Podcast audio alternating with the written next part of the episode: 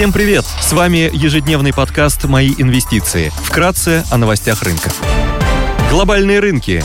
Внешний фон смешанный. Ранее в Штатах была представлена статистика по производственной инфляции. Цены производителей в США снижаются уже второй месяц подряд на фоне сокращения стоимости бензина. Сегодня на фьючерсах американский рынок и Евростокс в небольшом плюсе на 0,1%. Японский Никей прибавляет 0,2%. Шанхай Композит теряет больше процента. Индекс технологических компаний Китая Хэнк Сенк растет на полпроцента. Баррель бренд стоит 93 доллара 90 центов, золото торгуется по 1691 доллар 70 центов за унцию. Доходность по десятилетним гособлигациям США на уровне 3,43%. Сегодня в США опубликуют данные по промышленному производству и розничным продажам. Также будет представлена статистика по числу первичных заявок на получение пособий по безработице.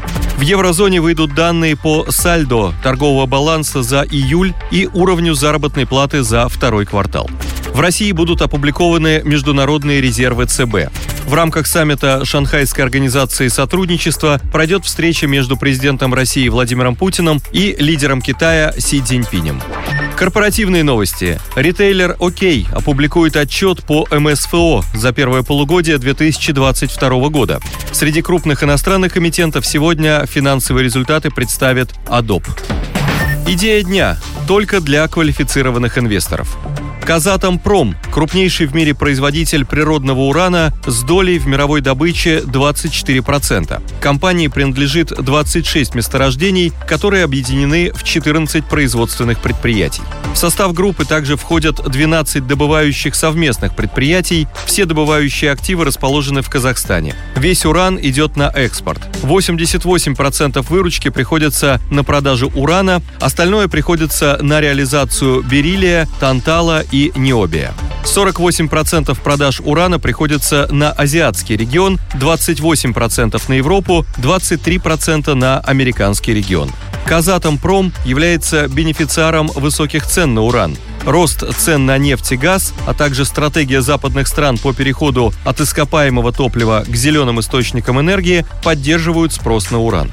Еще в феврале этого года Еврокомиссия внесла атомную энергетику в список зеленых источников энергии. Некоторые страны уже заявили, что нацелены на развитие атомной энергетики. Япония планирует развивать ядерную энергетику и строить новые реакторы, а Германия решила продлить эксплуатацию своих АЭС. Рост энергопотребления в Азии стал одной из причин постройки новых реакторов, часть которых Китай и Индия могут ввести в эксплуатацию уже в 2024-2025 годах. По прогнозу Всемирной ядерной ассоциации, суммарная мощность атомных реакторов возрастет более чем на 50% до 2040 года. Bank of America прогнозирует, что цены на уран в 2023 году могут вырасти более чем на 30% от текущей цены до 70 долларов за фунт.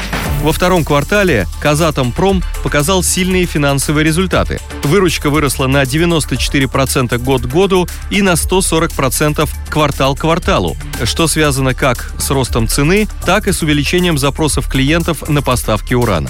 Объем продаж урана увеличился на 31% год к году, а средняя цена реализации на 34% год к году.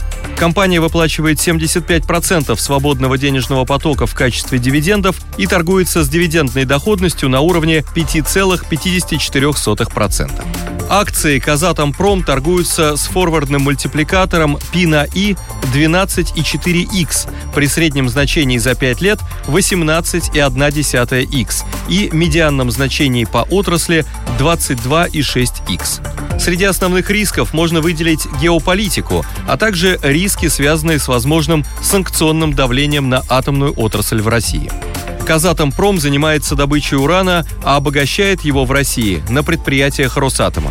В крайне негативном сценарии возможно введение санкций на порт Санкт-Петербурга, через который поставляется около половины продукции Казатомпрома. Однако, согласно заявлениям менеджмента, в этом случае компания может использовать альтернативный транскаспийский маршрут.